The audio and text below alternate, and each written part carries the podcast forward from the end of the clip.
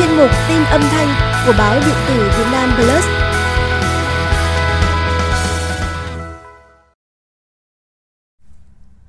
Nhân dịp năm mới nhâm dần, xin trân trọng kính mời quý vị cùng tìm hiểu về hình tượng con hổ trong đời sống và văn hóa của người Việt Nam.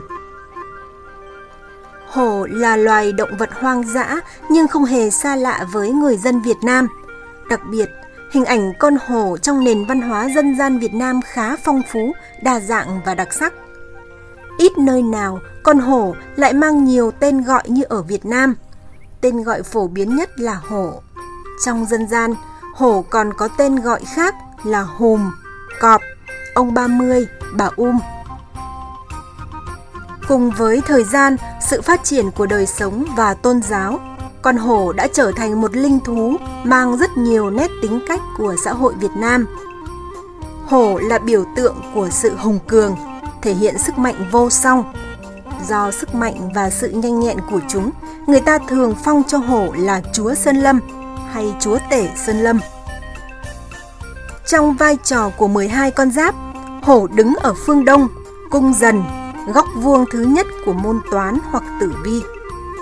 Nhà nghiên cứu Nguyễn Phúc Giác Hải, Giám đốc Trung tâm Nghiên cứu Tiềm năng Con Người cho biết, tính cách con giáp của hổ là tính cách của một năm mạnh mẽ nhất về sức khỏe, sung mãn, về làm ăn kinh tế, mở mang về học vấn và tính vượng, khí của trục dần thân đầy sức chi định.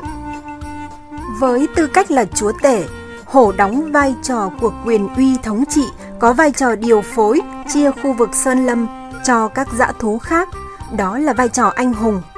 Đến khi có chủ nghĩa anh hùng phong kiến thì hổ, vai đại bàng là biểu tượng của anh hùng độc lập. Có thể thấy điều này qua những bức tranh cổ vẽ cảnh hổ đang gầm mặt trời. Lúc này, hổ là anh hùng giang hồ, chống phá lại thể chế, không bị hàng phục dưới bất kỳ một chính thể, tập quyền nào. Nhà nghiên cứu Hán Nôm, tiến sĩ Cung Khắc Lược đánh giá. Cho đến nay, vùng văn hóa Đông Á rất chuộng hổ, ngày Tết thích treo tranh hổ, đó không phải chỉ để biểu tượng cá tính. Hình tượng hổ còn mang chủ nghĩa nhân đạo, quyền uy, ngay ngắn và đáng nể, cùng với công năng về y tế và mỹ thuật, khiến hổ sở hữu một phẩm hạnh rất cao để có thể trở thành một linh vật của tôn giáo. Hổ chiếm toàn bộ vũ trụ, ngự năm phương được gọi là ngũ hổ, ngũ dinh. Theo các nhà nghiên cứu thì đạo mẫu đã lấy con hổ làm biểu tượng cho quyền uy. Ngũ hổ là chủ thể quyền uy năm phương, có một sức mạnh lớn và nhờ sức mạnh có tính chi phối đó, vạn vật có trật tự. Về mặt quan hệ xã hội, năm phương chính là cộng đồng và đây chính là cộng điểm tuyệt vời đưa hổ lên tầm của sự đại đồng và bảo hộ. Tiến sĩ Nguyễn Mạnh Cường, Viện Tôn giáo cho rằng, sau khi triết học Trung Hoa thâm nhập vào Việt Nam, Tinh thần của loại triết thuyết này với ngũ sắc đã kết hợp đạo mẫu thuần Việt tạo nên ngũ hổ với năm màu sắc gồm Hổ đỏ biểu trưng cho phương Đông, hổ vàng dành cho phương Nam, hổ tím phương Tây, hổ đen là phương Bắc và phương Trung ương là hổ trắng. Biểu tượng này của tôn giáo lan sang nghệ thuật dân gian tạo nên bức tranh năm ông hổ quây quần quanh một điện thờ hương khói vấn vít trầu vào trung ương để che chở, bảo hộ. Hình ảnh con hổ trong đời sống văn hóa người Việt Nam ăn rất sâu, chiếm lĩnh một khoảng lớn. Hình tượng con hổ đã xuất hiện từ lâu trong văn hóa của cư dân Việt. Những chiếc trống đồng Đông Sơn có cách đây khoảng 2.500 đến 3.000 năm tuổi nhưng trên mặt trống đã xuất hiện hình con hổ. Điều này cho thấy con hổ đã gắn bó hàng nghìn đời nay với người dân Việt Nam với sự trân trọng và sau này được nhân dân thờ cúng trong các miếu, đền. Những đặc tính của hổ được so sánh với những gì được cho là tốt, mạnh mẽ trong đời sống hàng ngày. Ví dụ, ăn như hổ, hùng như hổ, hổ dữ không ăn thịt con, chớ vuốt dầu hùm. Con hổ còn xuất hiện rất nhiều trong các tác phẩm mỹ thuật Việt Nam và những bức tranh thờ hàng trống đã trở thành mẫu mực trong tranh Việt Nam. Ngoài ra, hình ảnh con hổ đi vào nền văn hóa dân gian Việt Nam với những biểu hiện hình thức phong phú và đặc sắc. Theo thống kê sơ bộ, người Việt Nam có hơn 1.200 câu ngạn ngữ, phương ngữ, thành ngữ, tục ngữ, ca dao, dân ca liên quan tới hổ. Hổ còn là đề tài trung tâm của nhiều câu chuyện cổ tích, ngụ ngôn, huyền thoại, dài thoại.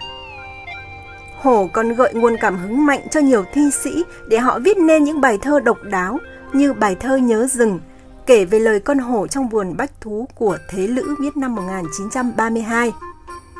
Hổ cũng là đối tượng nghệ thuật hấp dẫn thể hiện trên các vật dụng sinh hoạt hàng ngày, nơi thờ tự, nhà cửa. Câu chuyện về hùm thiêng yên thế nói về lòng yêu nước của Hoàng Hoa Thám. Chuyện trí khôn của ta đây nhắc về câu chuyện trí tuệ chiến thắng sức mạnh. Tục ngữ, hổ dữ không ăn thịt con, nói về tình cha mẹ dành cho con. Mong muốn con cháu giỏi giang, làm vinh hiển gia đình, đất nước, thì có câu hổ phụ sinh hổ tử từ năm 1946 đến năm 1949 của cuộc chiến tranh Đông Dương, Việt Minh tiến hành một cuộc chiến tranh du kích chống Pháp mà Chủ tịch Hồ Chí Minh gọi đó là cuộc chiến giữa hổ và voi. Con hổ Việt Nam liên tục di chuyển và xé lẻ thành nhóm, đến quấy nhiễu con voi Pháp ì ạch và nặng nề. Con hổ chính là quân đội nhân dân Việt Nam do tướng Võ Nguyên Giáp thành lập Kết quả là sau 9 năm xa lầy và với thất bại tại trận Điện Biên Phủ, Pháp buộc phải chấp nhận ký kết Hiệp định Geneva, công nhận nền độc lập và toàn vẹn lãnh thổ của Việt Nam. Ngày nay, hình ảnh con hổ đã trở thành biểu tượng cho sự khát vọng, mong muốn của người dân Việt Nam về một nền kinh tế hùng cường có tầm ảnh hưởng. Nhiều chuyên gia kinh tế trong và ngoài nước nhận định Việt Nam có tiềm năng trở thành con hổ châu Á và đang tận dụng dòng dịch chuyển FDI để từng bước hiện thực hóa điều này.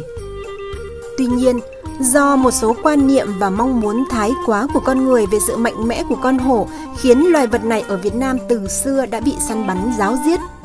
Tại Việt Nam, hổ bị buôn bán trái phép chủ yếu sử dụng trong các loại sản phẩm được cho là thuốc như là cao hổ cốt, rượu hổ cốt. Ngoài ra, thịt, da của chúng dùng để trưng bày hoặc làm thành các sản phẩm lưu niệm Việt Nam vẫn là điểm nóng buôn bán hổ từ các quốc gia Đông Nam Á sang Trung Quốc, đồng thời để phục vụ nhu cầu trong nước. Ngay từ năm 1963, nhà nước Việt Nam đã ban hành sắc lệnh bảo vệ hổ. Những năm gần đây, nhiều biện pháp cụ thể cũng đã được thực hiện như ban hành nghị định, quyết định, thông tư, chỉ thị về cấm săn bắt buôn bán hổ và tiến hành xử lý nghiêm những đối tượng vi phạm, lập nhiều khu bảo vệ, rừng cấm, phối hợp với Tổ chức Bảo tồn Thiên nhiên Thế giới khảo sát, tạo môi trường sống thuận lợi tại những nơi hổ thường xuất hiện như Mường Nhé, Vũ Quang, Cát Lộc, Nam Cát Tiên. Năm 2011, Ngày Quốc tế Hổ lần đầu tiên tổ chức tại Việt Nam với nhiều hoạt động thiết thực nhằm nâng cao nhận thức về việc bảo vệ loài vật đang có nguy cơ tuyệt chủng. Hoạt động này diễn ra hàng năm trên toàn thế giới. Theo Tổ chức Quốc tế về Bảo tồn Thiên nhiên, Hiện nay Việt Nam ước tính chỉ còn khoảng 5 cá thể hổ trong tự nhiên. Tuy nhiên, số cá thể hổ trên cũng chỉ được Tổ chức Quốc tế về Bảo tồn Thiên nhiên thống kê từ con số ước tính của Tổ chức Bảo tồn Thiên nhiên Quốc tế tính đến năm 2015. Bởi kể từ năm 2009, Việt Nam không có ghi nhận nào về hổ hoang dã và cũng không thực hiện khảo sát quốc gia nào về hổ ngoài tự nhiên. Trước sự suy giảm của hổ, Năm 2010, tại hội nghị thượng đỉnh về hồ diễn ra tại Nga, Việt Nam và 12 quốc gia có sự phân bố tự nhiên của hồ đã cam kết tăng gấp đôi số lượng hồ hoang dã trên thế giới vào năm 2022, tức là năm nhâm dần, năm hổ.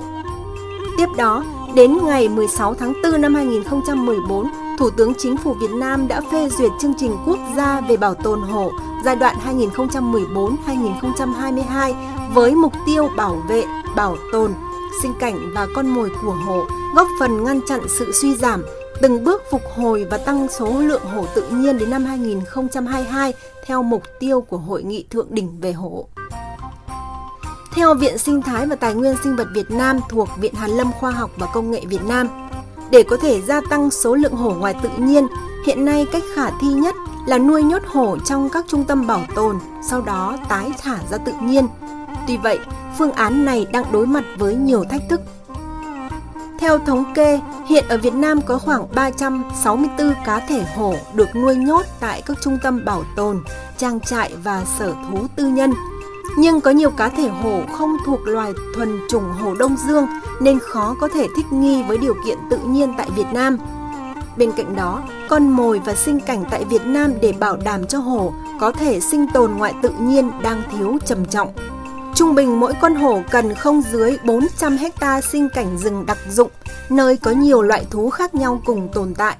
Trong khi đó, nhiều nơi vẫn còn tình trạng người dân đặt bẫy, săn thú rừng, đe dọa đến việc sinh tồn của các loài động vật.